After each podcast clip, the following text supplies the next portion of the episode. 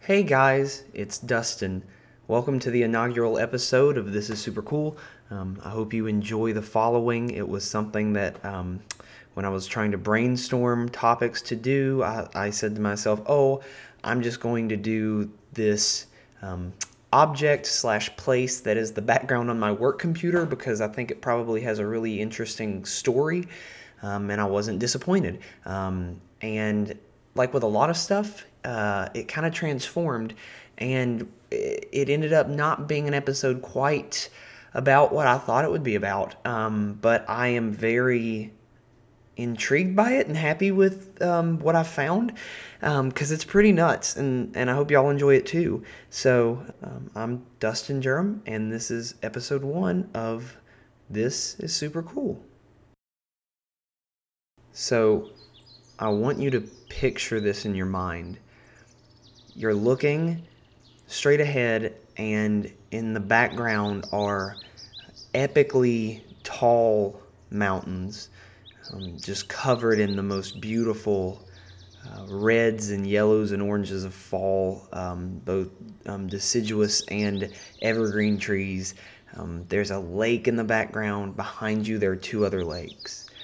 Um, if you look kind of to your two o'clock from where you're standing, um, there's a there's a hill, a, a, small hill, not that not one like kids would roll down, but one you would still kind of have to climb. Um, more of a mini mountain, and uh, up on that mini mountain there are ruins of a castle.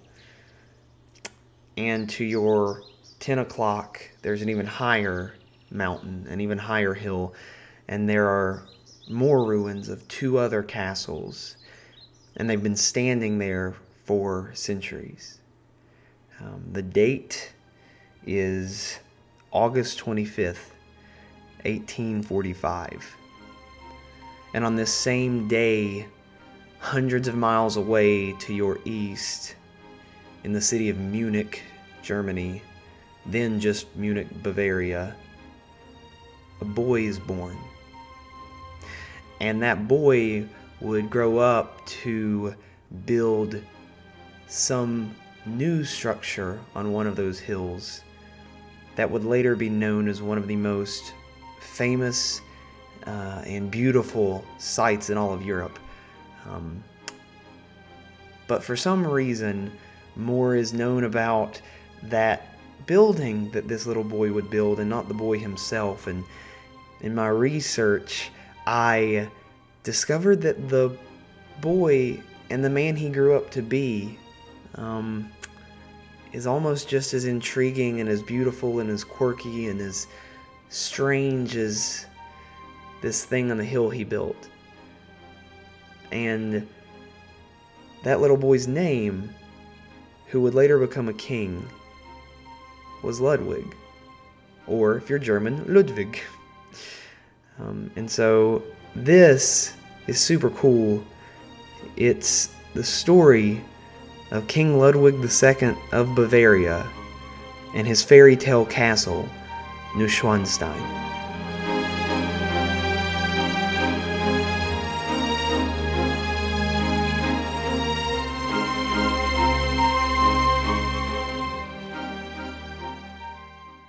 So, King Ludwig II. Um, well, this, guys, I'm not gonna lie. Um, this is a fucking crazy story.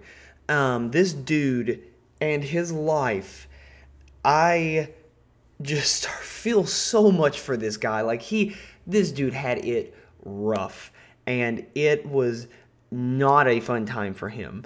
Um, so basically, um, in uh, the region um, of southwest Bavaria. Um, this is way before it was Germany. Um, so Bavaria is is for for us in the U.S. It's typically when we think of Germany, we think of Bavaria. Which side story I found out was because after the Second World War, that was kind of the region of Germany after it had been subdivided among the Allies that the U.S. troops were stationed in. So like all of the photos and like memorabilia and culture that they exported to the states that we just took as German culture was actually Bavarian culture. So Lederhosen in the Alps and, and Oktoberfest and all that, that that's I mean that's not Germany, that's Bavaria. Um, but it's helpful for the sake of understanding kind of where we are. We're like at the foot, like we're, we're at the base of the Alps. Um, beautiful, un, like unfairly pretty, lots of lakes, and so it's in this um, area called and I am always going to be semi fluent in German, so this is going to be very mutilated and I apologize to the Germans of the world. Um, it is in a region called Schwangau, and basically there was a um, a an old castle called Schwanstein Castle, which translates to Stone of the Swan or just Swan Stone Castle. And um, so, after uh, Ludwig was born um, in Munich, obviously to a royal family, uh, his dad, who was King Maximilian II, which, first of all, fucking great name, Maximilian. I love that. Um, he bought the ruins of this castle. And so he was like, okay, well, not really into historic preservation, just gonna, you know, like a lot of people in America now. And so he just knocked the shit down. And so he said, I'm going to build a new castle here and call it Hohen. Mm, that's no, there's no umlaut. That's not how you say that. Hohen, Hohen, Hohenschwangau. Told you it would be bad. Anyway, it means high above Schwangau, high above this region. So Hohenschwangau Castle. And so he started this um, in 1832, and in 1837 it, it, was completed, and it became the um, the summer residence of the family because obviously they can have more than one house because they're king and queen and fucking loaded. And anyway, so that was done in 1837. So from the time Ludwig was born, he spent his summers here. Like this was his childhood summer home. And so he would always uh, adventure in the region. And so he could always see the, the ruins of these two other castles that were, were on this higher peak. Oh, God help me. Uh, the names of those were hmm, Fuda Hohenschwangau, which means basically um, before like the literal translation is like before the high Schwangau. So I think it means like it's the closer one to the, the Schwangau Valley, um, like before Schwangau. So it's Fura Hohenschwangau Castle and Hinter Hohenschwangau Castle. And Hinter means behind. So they, real creative, but literal names. Um, so it's basically in front of the high castle in the front and the high castle in the back. So that's like, that's what we're dealing with here. And, um, so he would always kind of play around in that shit because it's fucking Germany. Oh, also, should have said, I curse a lot. I hope that's okay. Anyway, so um, this is not a PG podcast. Um, so yeah, Ludwig um, and I got all of this just from the inner interwebs. I made notes, but I just basically copied and pasted. So I'm gonna be reading sometimes like verbatim. So if it sounds a little like weird, it's because I'm reading verbatim from like Wikipedia or something. Um, but yeah, apparently Ludwig wasn't really close um, to either of his parents, which is always sad. Um, and apparently was so bad that the king, King Max's advisors, um, had on multiple times told him he need to he needed to take daily walks um, with his son um, slash the man who would, you know, take over when King Max died. And the king is quoted as, as saying to these advisors, But what am I to say to him? After all, my son takes no interest in what other people tell him. So clearly a great father figure, clearly trying very hard, um, clearly deserves to have a an 18th century Father of the Year coffee mug um, at his bedside um, every morning he wakes up.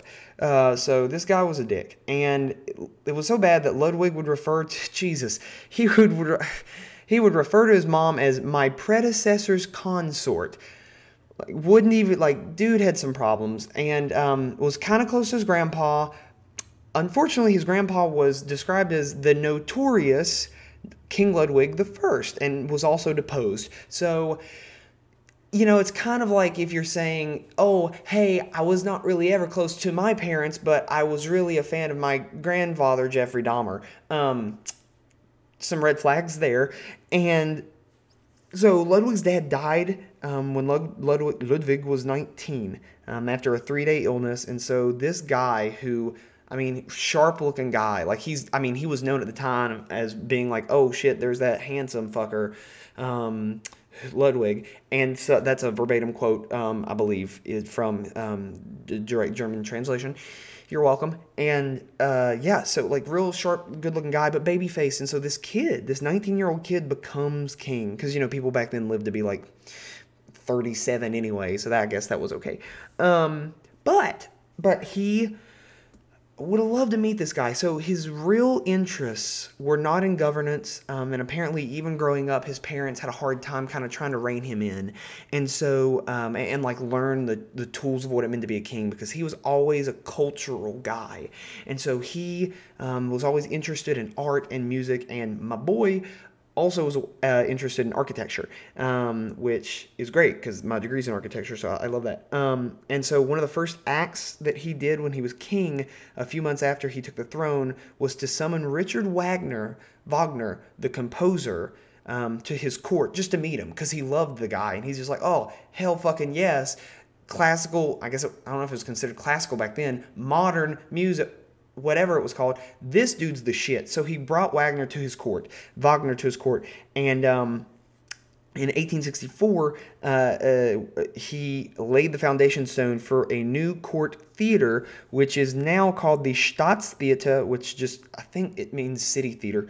Um, am Gärtnerplatz, so I think that's Garden Plaza or the Gärtnerplatz Theater. Um, and so this is when in, in 1864 so right when america's about to you know finish up our silly little civil war that the south had to start whatever. And um, so he he starts a new construction project of a new palace in place of those two uh, weird name oddly named castles that i can't pronounce and, and will not try again. Uh, and so in his diary from five years prior in 1859, there were sketches um, of those ruins. And so he'd, he'd had a fascination on that plot of land for a while, which, I mean, can you blame the dude, though? He lived in a castle on a hill that had been built by knocking down the ruins of an old castle. And every day as a kid in the summer, he would look at an even taller hill with even bigger ruins of old castles obviously, I mean, I'm going to take that as a challenge and try to be like, bitch, you're coming down. Like, you know, I'm, so I don't blame him. Um, so anyway, so yeah, so he started this in 1864, um, and it was um, this castle originally called Neuhohenschwangau Castle. Um, basically, the because his home was Hohenschwangau, so basically just n- new name of my current house, um, new house and uh, it wasn't named um, Neuschwanstein, which is what it would become. It wasn't named that till after he died. Um, but this is this castle. If you've never seen photos of it, it is one of the most gorgeous places um, in the history of absolutely ever and it is it's got this beautiful like gatehouse that's red brick um, symmetrical gatehouse that kind of looks like the entrance to one of the gates in king's landing if you've ever watched game of thrones. And it's got this like one big tower on the right and this huge courtyard. And i mean you like you can't describe it. You just have to see it. But i mean it's got like the like the witch hat as i, I call them the witch hat turrets the tops very um, pointy tops. I mean, and it just it looks like what we think of when we think of a fairy tale castle. Um, and so in building this, it was a an architectural fashion known as castle romanticism. Obviously, you can can assume what that means. Very romantic castles. Um, but here's here's what's interesting. So the building design wasn't drawn um, by an architect. It was actually drawn by this stage designer named Christian Jank, um, who, who, side story, also planned the construction of another castle called Falkenstein, Falcon Rock. Um, and you should look that up because the sketch for that is epic as hell and like literally looks like a like the cover of a D&D booklet. Like it's that like that was the kind of design we're talking here. Um, and so this stage designer designed this um, castle for King Ludwig. And um, basically, Ludwig, like this castle, is all a set. I mean, it, it, was it was designed. It was it was inspired by the operas of, of Wagner.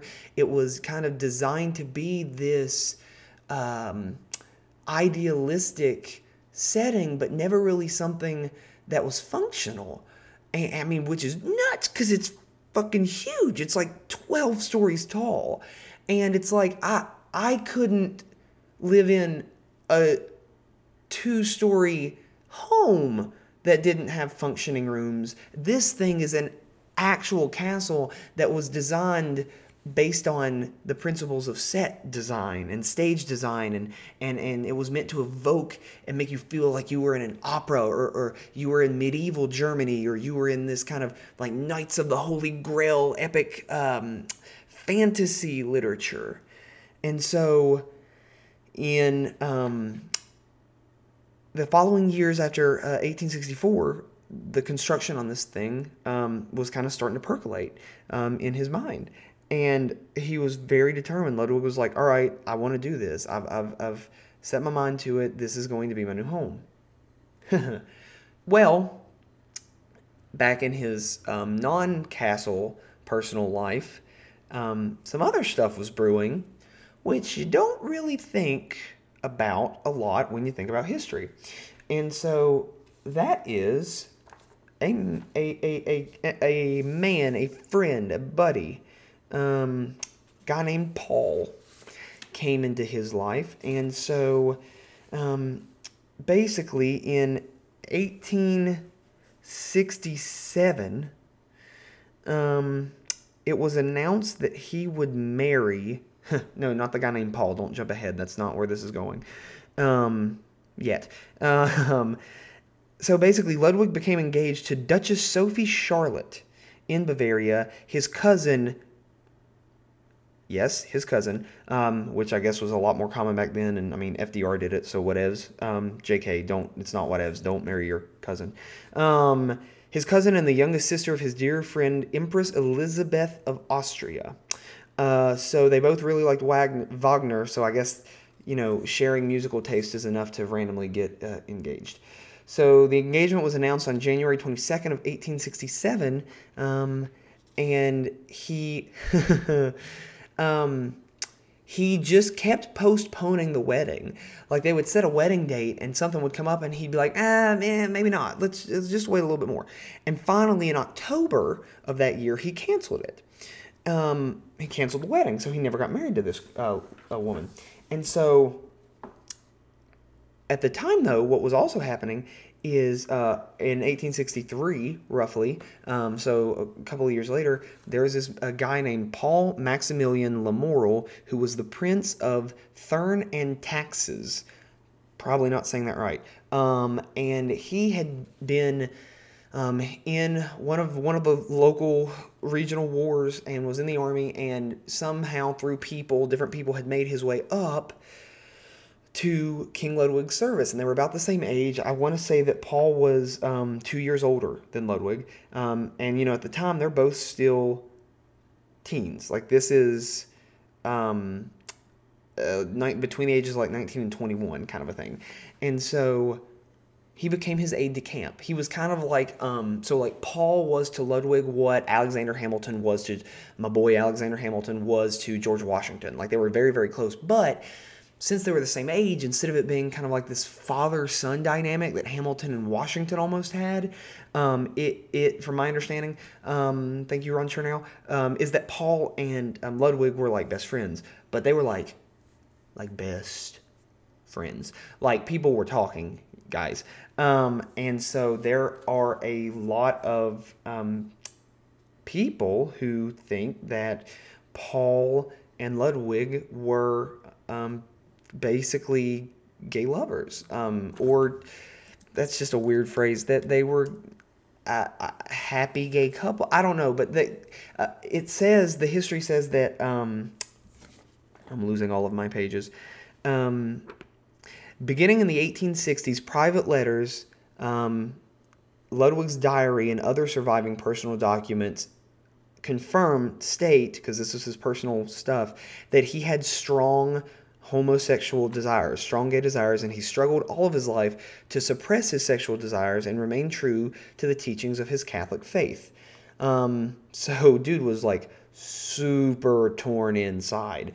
So he's basically like Mac from It's Always Sunny, um, if you get that reference. And so he's, yeah, so he's this devout Catholic, but he's like, yo, I kind of like dudes. What the fuck do I do with this? And so then he meets this guy, Paul, who, side note, is also a sharp looking fella. And I don't know, I mean, obviously to a degree, Paul felt the same way because, well, just allow me to read. So, um, back in the day, you know, people wrote a lot more eloquently anyway. Um, but, so I don't know if this was just a general back in the day thing or. I mean, historians know what they know for a reason. So, like, I guess you can look back at all the flowery words that people wrote back then and somehow still say, oh no, they were definitely gay. um, like, it's still a little different than, like, even normal eloquence. And so, some of the things that um, Paul and, and Ludwig would, would write to each other were just like, oh, just mm, warms my heart.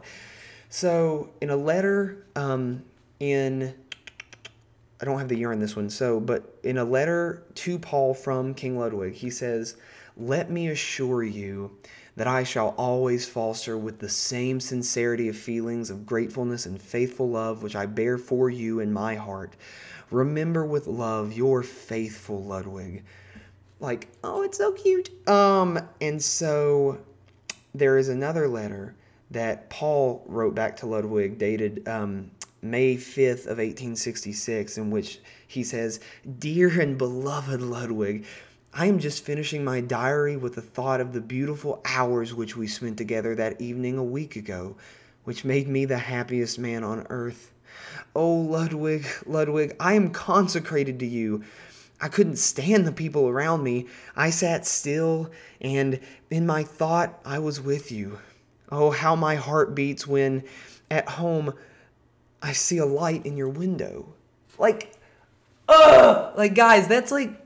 Sorry, that got real loud. I probably deafened y'all. That's so fucking adorable. Like, they were in a time and a place where apparently it wasn't punishable um, since 1813 in Bavaria to be gay. So, way to be progressive, uh, Bavaria. Doesn't mean there wasn't a social stigma. It's fucking 2019, and we're in fucking America, and there's still a god dang stigma. So, I'm sure there's obviously a stigma, but it wasn't punishable by death. So, kudos for that.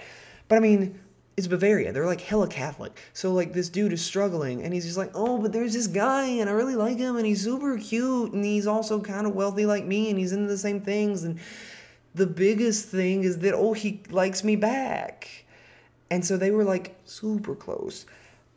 But the thing is that um for reasons unknown, um Ludwig was kind of a dick. And um, the relationship between Paul and Ludwig soon soured. It says, again from Wikipedia, jealous tongues attempted to discredit Paul, and evil and untrue rumors reached Ludwig's ears that Paul lived a frivolous life.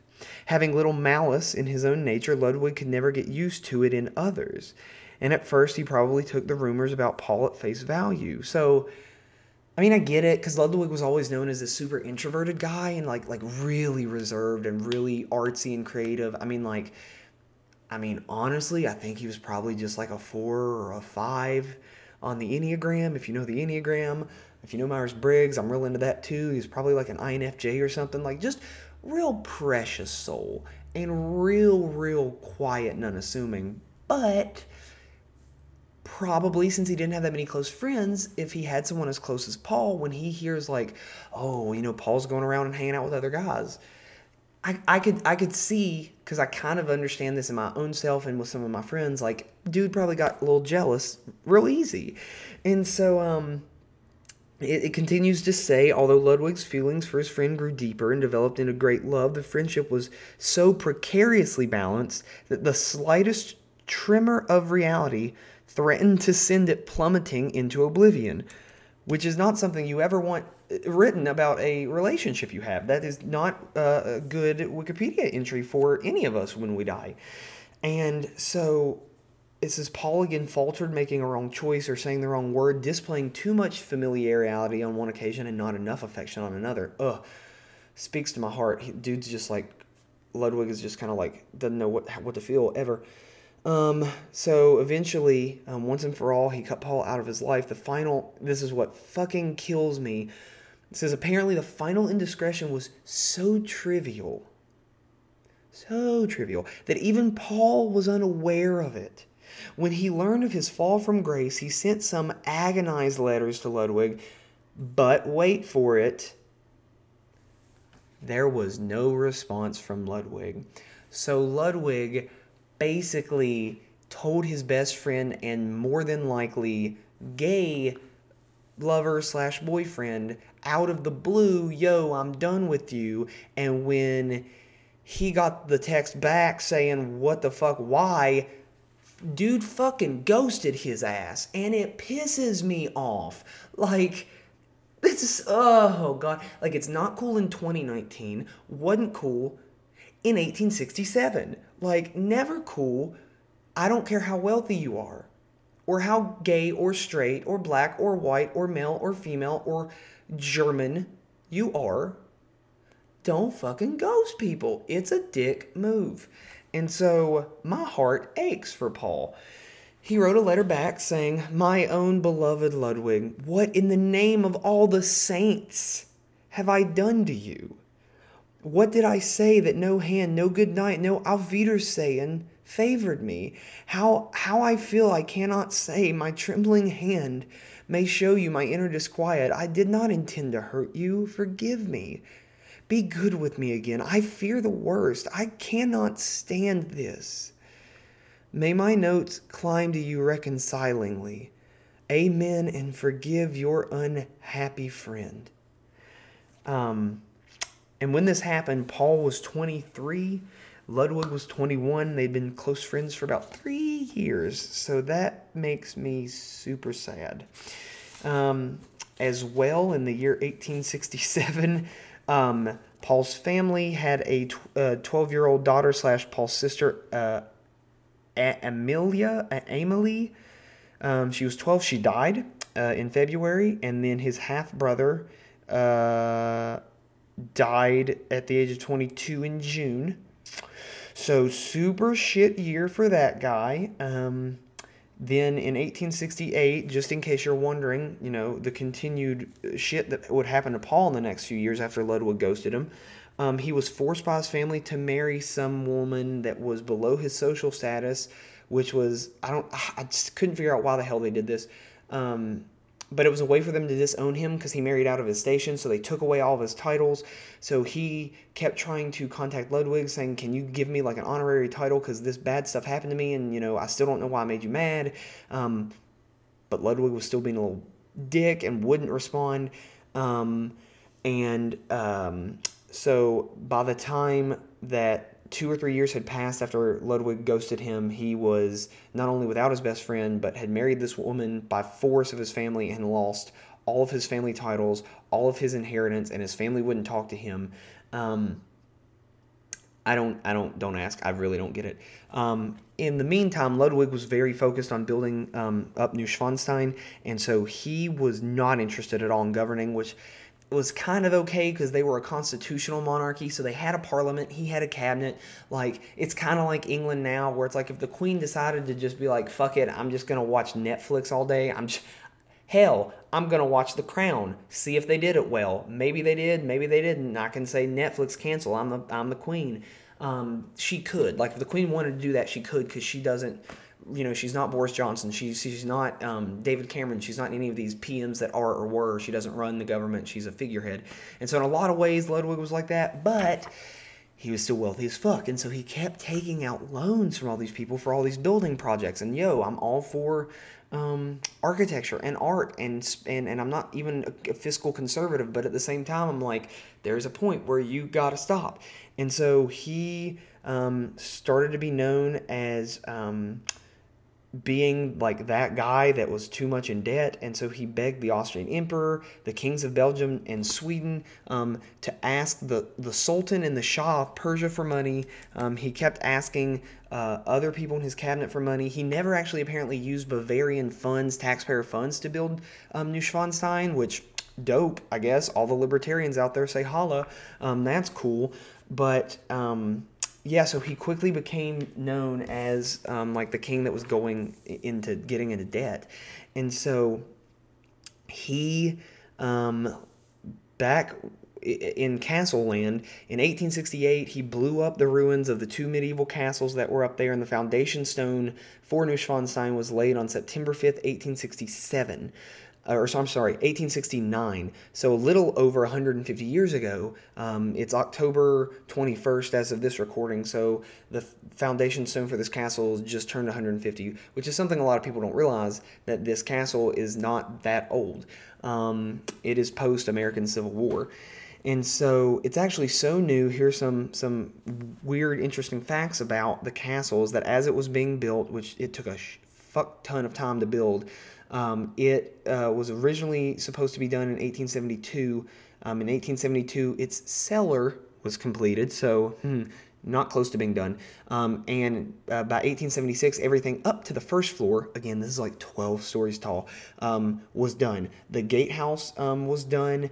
Um, the throne hall was actually a later addition, and um, it has a steel framework. So again, it's this idea. It's like it's a, it's almost like a movie set. It's not it's not real. I mean, it's a, it's real, but it's not what we think of when we think of like true medieval castles. It, it's this romanticized version of it because I mean, it's got fucking steel um, supporting a lot of it. It was also originally it was all clad in brick and then covered in limestone. So it's got like an actual structural core, and then everything else is just to make the facade pretty.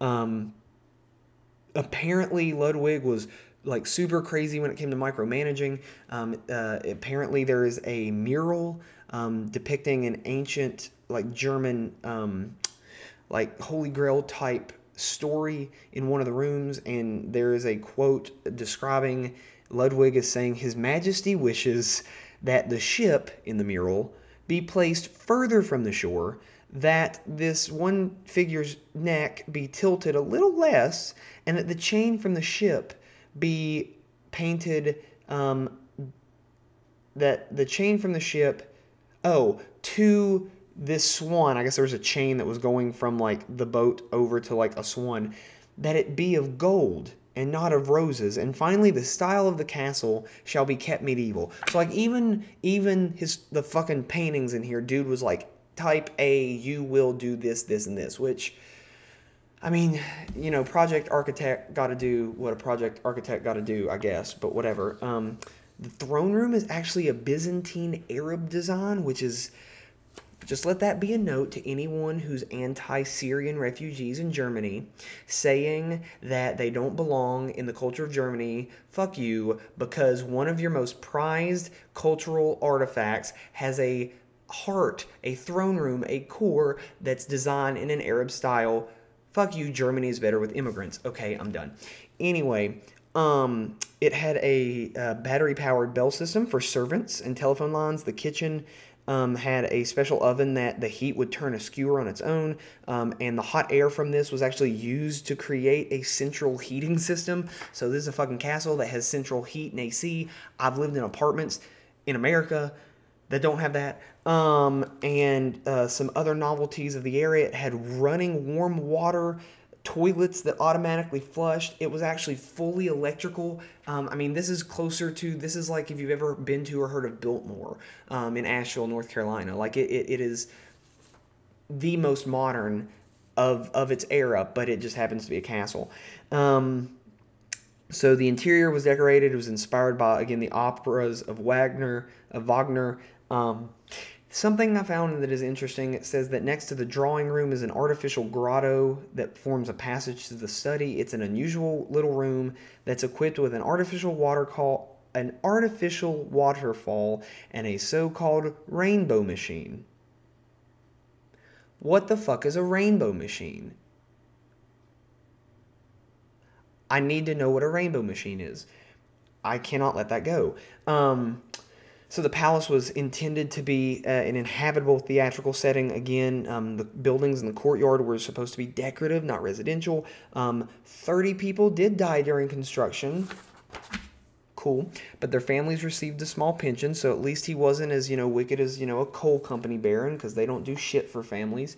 Um, at the end of um, end of 1882 this building was finished. So it was it was ten years uh, over budget. So let that be a thing that you remember. Um, ten years over, um, but before, way before it was finished, um, actually um, in eighteen. All of my notes are missing. Um, in 1870, this crazy shit happened.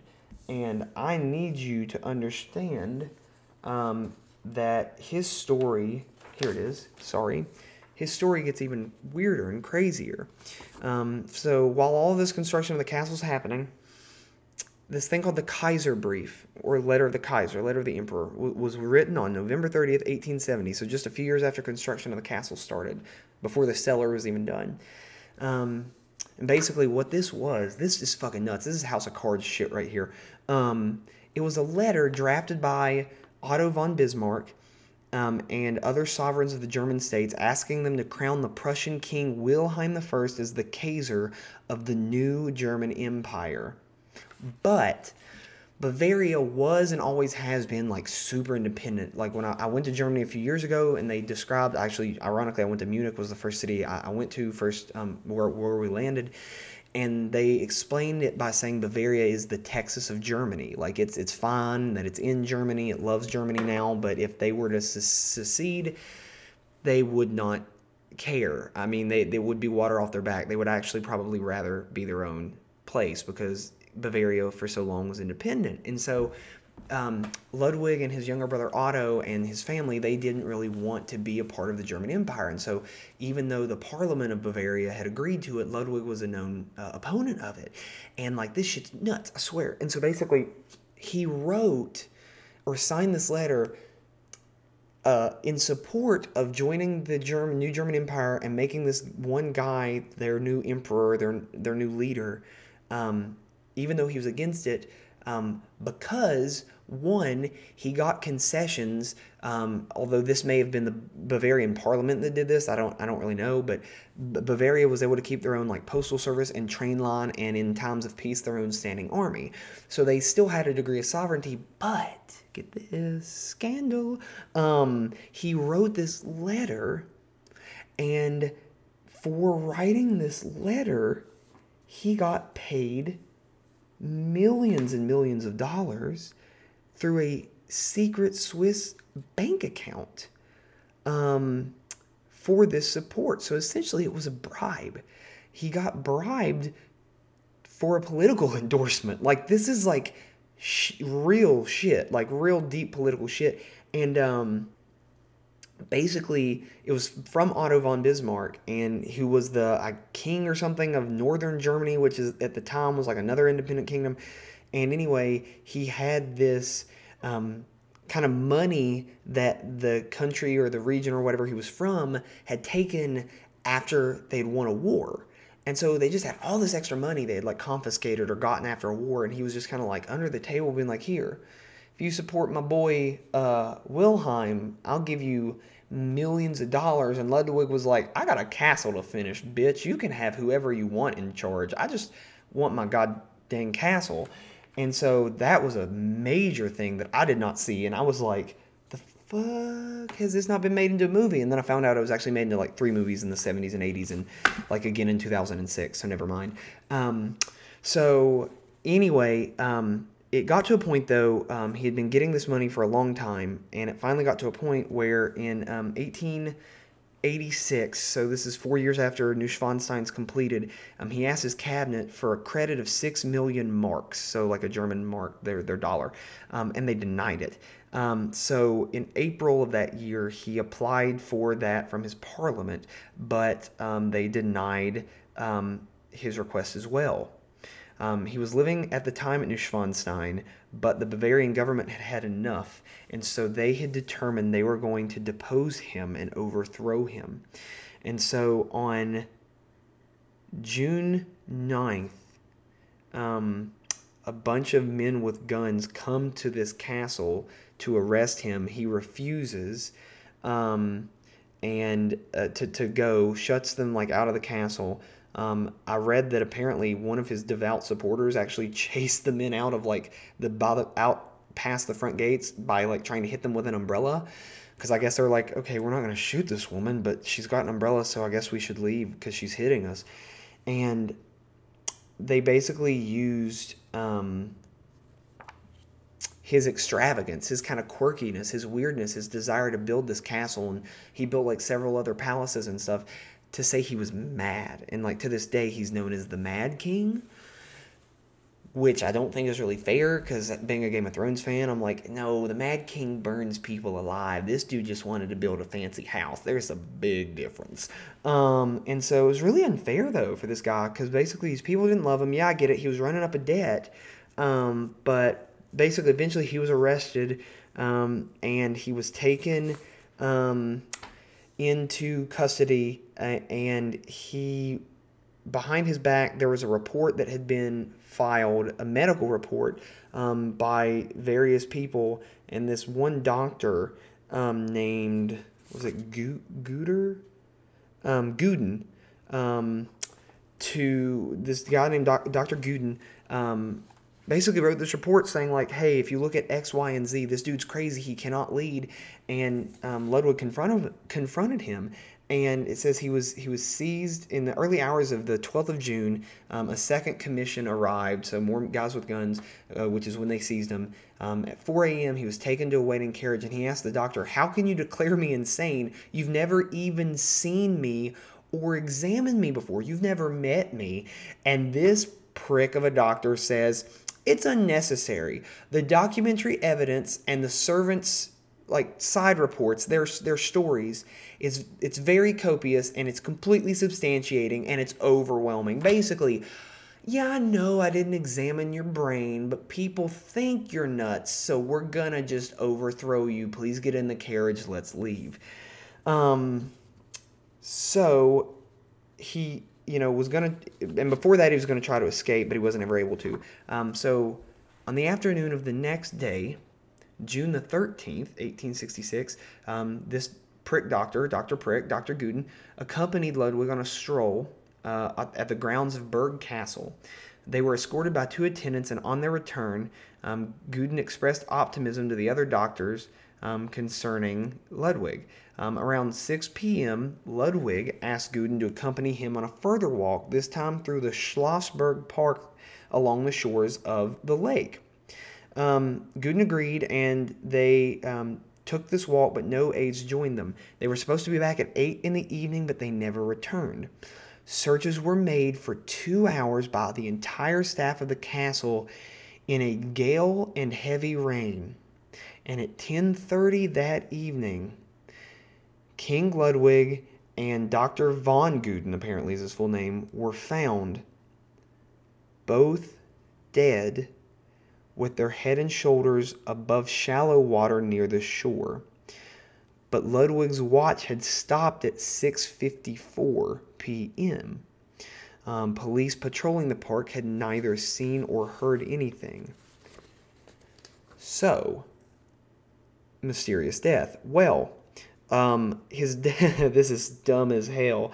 His death was officially ruled a suicide by drowning, but the autopsy indicated no water was found in his lungs. So you have to be really bad at swimming um, for that to happen.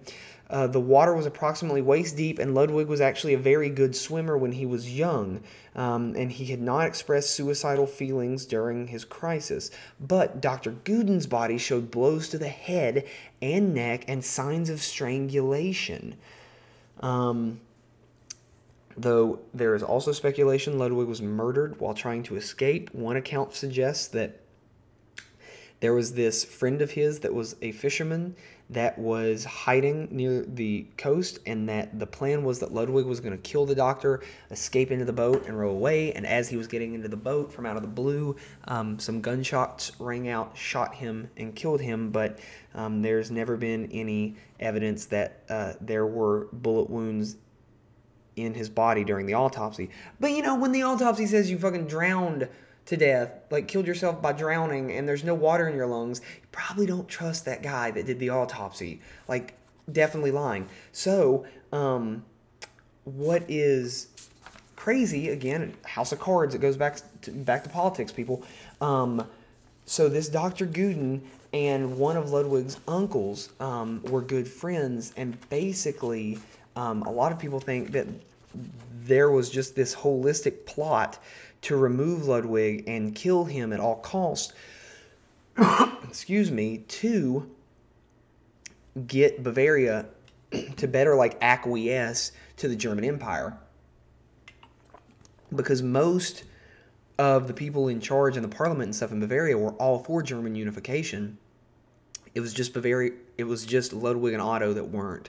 Um, and what's crazy is that like after he died, Otto took over his little brother, and almost the same shit happened to Otto. Like he wasn't. He didn't die mysteriously, but um, he was also deposed, and, and they were both labeled as schizophrenics. That that's kind of the official report is that they were both schizophrenic because essentially, you know, one was quiet and, and artsy and eccentric and spent too much money, and the other one was kind of like borderline PTSD after he got back from a war. So they were just like, oh, let's just call him schizo, um, you know, call it a day, and then we can overthrow them and have our own rule in the kingdom because everybody's corrupt. It, people suck. Um, so anyway, yeah. So then he mysteriously dies. Um, he was whatever forty something um, when he died.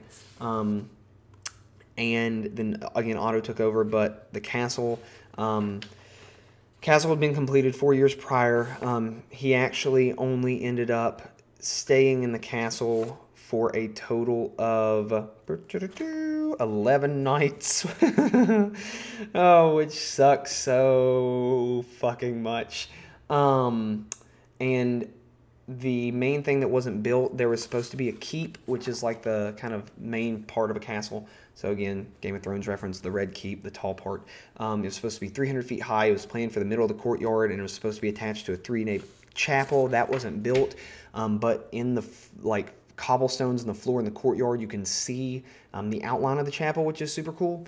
Um, a little embarrassing. It says, had it been completed, the palace would have had more than 200 interior rooms.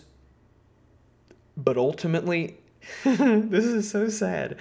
Ultimately, no more than about 15 rooms were finished. So, this fucking castle in the goddamn Alps should have had over 200 beautiful rooms and because it was designed to look like a stage and the king was overthrown and was mysteriously killed and the budget was way overdone and a bunch of weird factors only 15 rooms are done they don't tell you that on germanytourism.com um, and so he, he he never intended to make it accessible to the public but six weeks after his death um, the regent, the guy, guy, excuse me, who came in charge, ordered it open to paying visitors. And um, by 1899, the estate had managed to pay off all the construction debt. So there you go.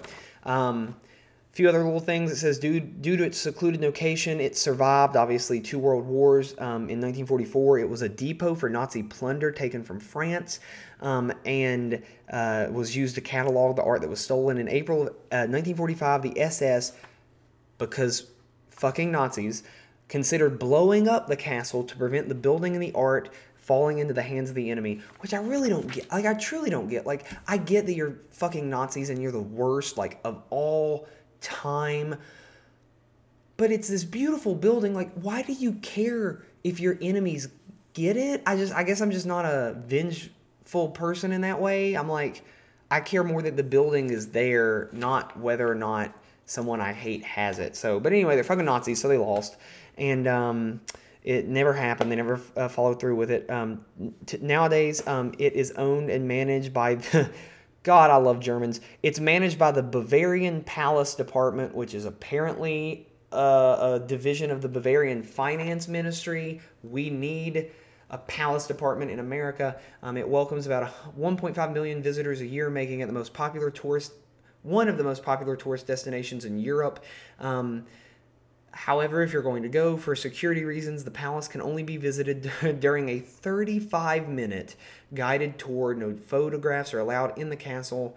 Um, and its peak season is from June to August, um, in which it has as many as 6,000 visitors per day. Um, sometimes you have to wait several hours, um, and 61 million people have visited it already um, throughout history. Um, since 2015, it was listed on Germany's tentative list as a future designation for a UNESCO World Heritage Site.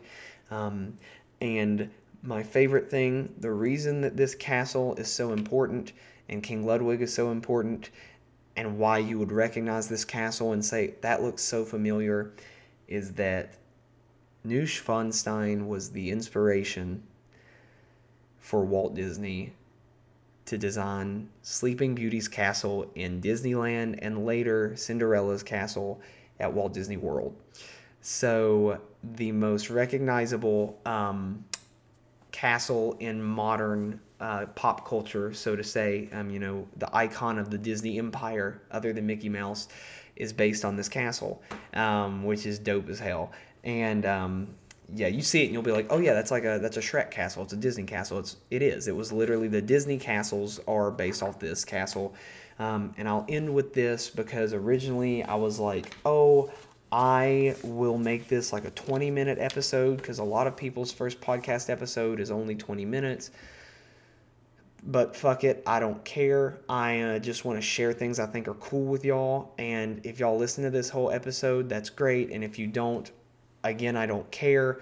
I'm going to make this. Um, get, I'll get better, maybe, maybe not, as I go along, and I'll learn to edit and do all this other fun stuff. But I'm going to end with this: um, is that one of Ludwig's most quoted sayings, which I hope we can all live by, is in German. Again, I'm going to butcher this. Ein ewig bleiben will ich mir und anderen, which in English means I wish to remain an eternal enigma to myself and to others. So that's it. That's that's the story of King Ludwig II of Bavaria um, and his fairy tale castle Neuschwanstein. So I hope you enjoyed it. Um, again, bear with me as I figure out what the hell I'm doing with this podcast. Um, and I will see you guys in a week. Um, and yeah, I hope, like me, you thought that this was super cool.